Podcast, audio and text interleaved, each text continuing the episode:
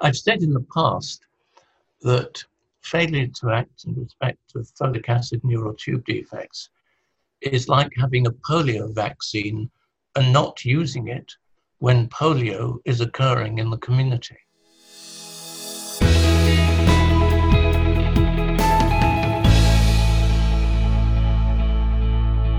Hello, and welcome to this edition of the ADC Spotlight podcast. My name is Rachel Agbeko, and I'm the senior editor at Archives of Disease in Childhood. I have here with me two authors of the paper The Urgent Need for Folic Acid Fortification of Flour and Grains Response to the 2019 UK Government's Public Consultation. And they are Professor Sir Nicholas Wald and Professor Joan Morris. We will be talking about folic acid fortification of flour and grains in the context of prevention of neural tube defects. But before we start the conversation, please could you introduce yourselves? Nick, may I start with you? Yes, I'm Nicholas Wald. I'm uh, a doctor who's worked in preventive medicine and epidemiology for many years. I've worked in the field of antenatal screening for birth defects, the prevention of birth defects, and in a study that was published in 1991, showed really quite clearly that uh, most neural tube defects could be prevented if women took sufficient folic acid prior to pregnancy and in the early stages of pregnancy. Important aspect of this and other studies is that the folic acid needs to be taken usually before a woman knows that she's pregnant. So it's important that the consumption of the adequate amount of folic acid is started before pregnancy. Uh, one of my priorities is to try and get the government to introduce the mandatory fortification of flour and grains with folic acid so that uh, in an effective, safe, and cheap way, uh, a major malformation could be prevented, at least in part. Thank you, Nick. And may I now hear from Joan? Please, please, could you tell us your your background and your interest in in this topic?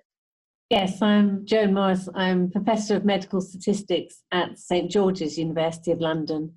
And I've been working with Nick and with other colleagues looking at the how common all these birth defects are, not only in the UK, but across Europe. Thank you. I think it's always good to um, think about topics uh, which are local uh, as well as a, have a, a broader impact uh, and a broader a broader context. I'm glad you brought in Europe into into that conversation. So why are we discussing this now? Why now? What is the what is the issue currently? Well, what prompted the paper that was that you referred to, that's recently been published in Archives of Diseases of Childhood, was the action taken by the government last year in seeking a public consultation on whether there should be fortification of flour with folic acid to prevent neural tube defects. Um, Joan and I and Professor Sir Colin Blakemore had already submitted our views and the response to the questions asked by the government to the government. But we thought that these issues and the reasons we give for fortification should be put in the public arena so that they were accessible to more people. And that's what's prompted the paper and with the support of the editor, the editor in chief of the archives, um, that was published in a timely manner and is now available. I suppose in general, the reason is that this issue of fortification in Britain has been considered repeatedly by different governments, and at each stage the decision has been deferred. Now, over 80 countries throughout the world have done it without any indication of harm and with evidence of efficacy. And our attempts, the three of us, uh, Joan, Colin, myself, was to try and urge whichever government was in power to take urgent action which could improve the health of women, their children, and families. As, as well as the wider population. Um, yes, of course, the wider population, because you know it involves all of society as a whole, and an avoidable baby with anencephaly or spina bifida is a tragedy, a tragedy for all of us. It's obviously a, major tragedy for the families concerned, but it's a collective tragedy for all of us that can be avoided if action were taken. The reason fortification is important is because there's evidence that relying on women taking the folic acid supplement before pregnancy is pretty ineffective. It's not totally useless, but many women become pregnant, I wouldn't say by surprise, but it's not planned or it's somewhat unexpected. And even those with an expected um, pregnancy don't know enough about taking the folic acid. And so this is a particular concern in groups in society that are less well off, less educated in public health, and much more vulnerable. And I think there's a collective responsibility that society should take to do whatever we can to avoid these defects across the board. So I agree with you. It is a collective problem as well as a personal uh, issue. Mm. Mm.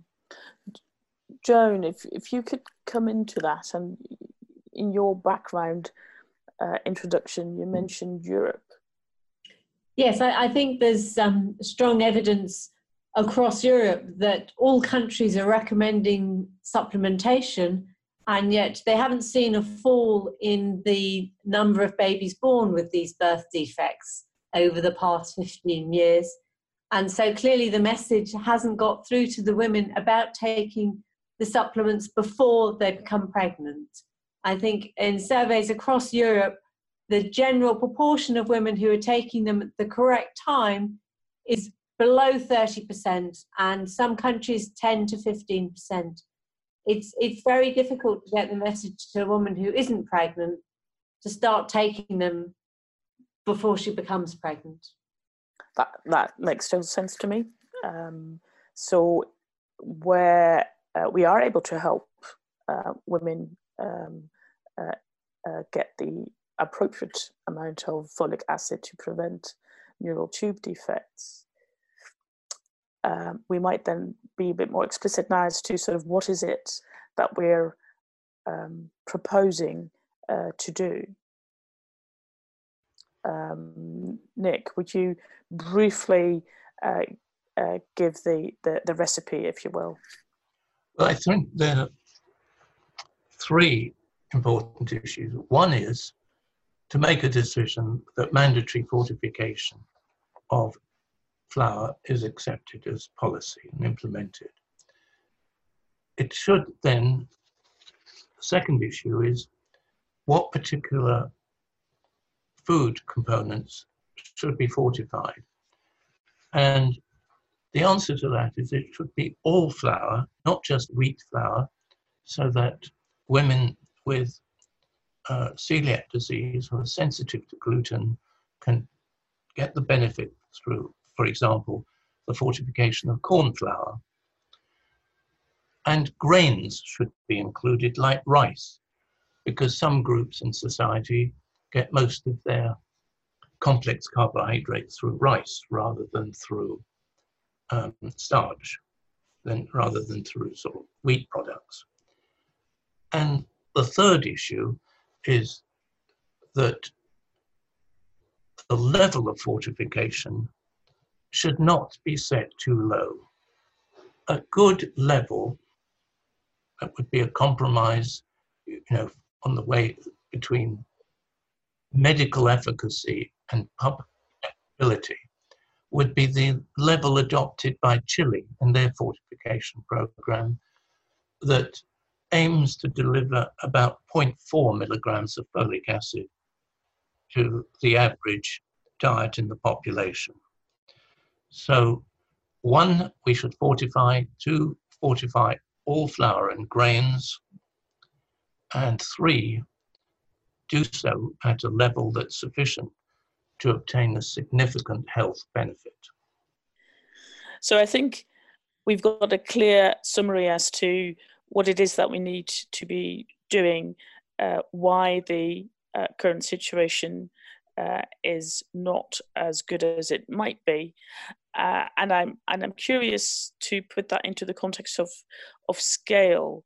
So so Joan, could you uh, give a, an estimate as to how many children, say a year in the UK or worldwide, um, uh, we are potentially currently harming by failing to act? Yes, we did some work a while ago um, which showed that if we'd acted at the same time as the United States of America with fortifying flour in the UK, we would have prevented over 2,000 babies being born with these um, anomalies. And so currently it's um, about 150 a year would be prevented by a reasonable level of fortification. If we could persuade the government to fortify at a level similar to somewhere like Chile, it would be much higher. So those are substantial numbers. So yeah. Um, it's not trivial what we're what we're talking about. And coming back to Nick's comment that it's a tragedy having a child being born or being stillborn with preventable uh, anomalies of of that uh, level. You know, perhaps a moral obligation to pursue this. Yes, I, I think it's interesting that if it was something we were doing that was causing it, for instance, some exposure of smoking or something, there would be a big public force to prevent that happening. Um, but because it's inaction that's that's causing it, there's not the same force to actually prevent it. So I think it's really important that you know this is something we could be doing, and if it was, as I say, an exposure, we would stop that exposure. So let's stop the exposure of women not having enough serum folate in their diets. Mm. Joan's point there is really important. Uh, we face a situation where acts of omission are considered much less important than acts of commission. And really, it could well be the reverse way. And that is exactly the situation here. Failure to act is the cause of these defects. And that's got to really be accepted. I mean, the total number of neural tube defects that could have been prevented in the world far exceeds the number of cases of thalidomide um, uh, phocomelia. Now, it's not to say that one should be casual about thalidomide. Of course, one should take that seriously, and there should be regulations that prevent the use of that in pregnancy. But if that's considered important, then the failure to act in the prevention of spina bifida should be considered at least as important as that. But unfortunately, that doesn't seem to be the case.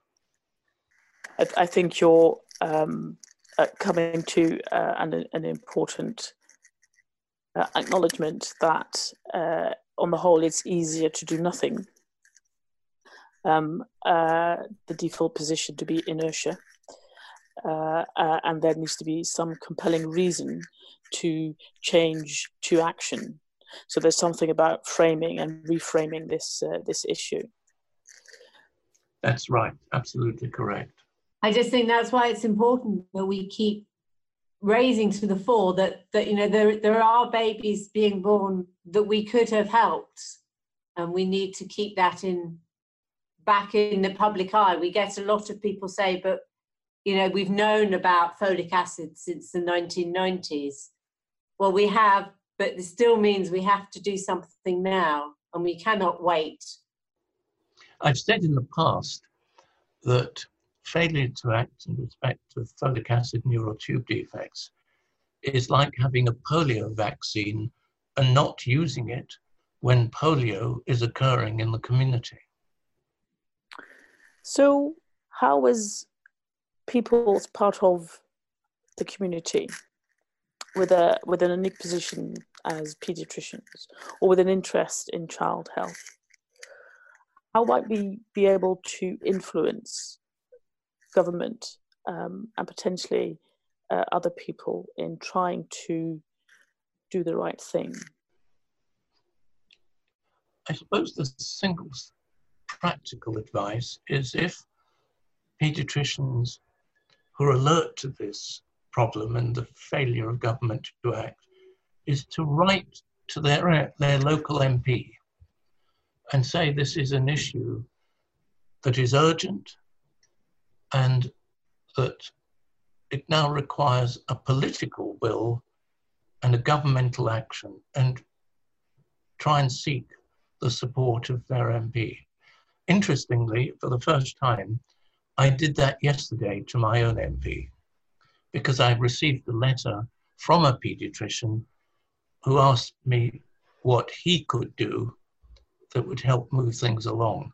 And I said, you know, write to your MP. And then I suddenly realized, well, I hadn't. So I did it at the same time. I, I think also very importantly is that that's why we've published this paper, is that particularly across Europe, I know that there are several other countries that are quite interested in what's happening in the UK um, with respect to folic acid fortification, particularly France. And so we've published this paper to try and summarize all the arguments that the paediatricians could be making to their governments and highlighting the issue that the UK government is now considering it. And maybe other, other countries in Europe could follow along the same path. I suppose another route would be to write to the chief medical officer. The person in that role is the principal advisor to the government, writing to the chief medical officer with a view to um, reinforcing his support, because I think he does support fortifications, Chris Whitty, uh, but urging him to make it a government, a policy priority instead of one that's kind of left in the sidelines. So I wonder about understanding the uh, the fears that politicians might have uh, in not fortifying uh, grains and uh, and flours in the in, in the way I've just outlined, uh, and trying to understand those fears, uh, which would be irrational, by stating a rationality uh, of the uh, of the decision might be one way to show that uh, the politicians that we have um, are seen to be uh, sound uh, in their decision making. So there's, I think there is something to be said for helping politicians rather than seeing them as a um, or an obstacle to overcome um, uh, there, there is something to try and bring them alongside. Well, I think citing the paper that was published in Archives of Diseases of Childhood, because um, it's pretty well written in ordinary English and would be perfectly understood by MPs. That could be, you know, a, a, a point of reference for them to to bring them on side. So I think this paper would do it, but I think we'll get nowhere with the fringe irrational minority that see any government action as being an infringement of liberty. And yet, uh, we've we've been able to do that in the past. Um, seatbelts come to mind. Smoking comes to mind. Um, uh, yes, I, and I think we have also made other small steps recently as well. I mean, really, quite an important one was this irrational fear that um, you could have too much uh, folic acid, and we we spent a while going back through trying to find out where where this had come from and what evidence there was. And we published a paper a few years ago now showing that actually the evidence that had prompted this upper limit uh, was actually totally uh, false, um, that mistakes had been made in the analysis. And so we, we sort of demonstrated that there isn't a harmful amount of folic acid, that you don't need to worry about putting it in food and some people getting way too much. So I think we have also all the years been trying to chip away at, at what some of these false beliefs are. There isn't an unsafe level of folic acid. So thank you very much, Nick and Joan, for joining us for the ADC Spotlight podcast. And thank you for hosting this. Thank you. Thank you for listening to this podcast. Remember, you can read the full paper on the ADC website and look forward to seeing you next month.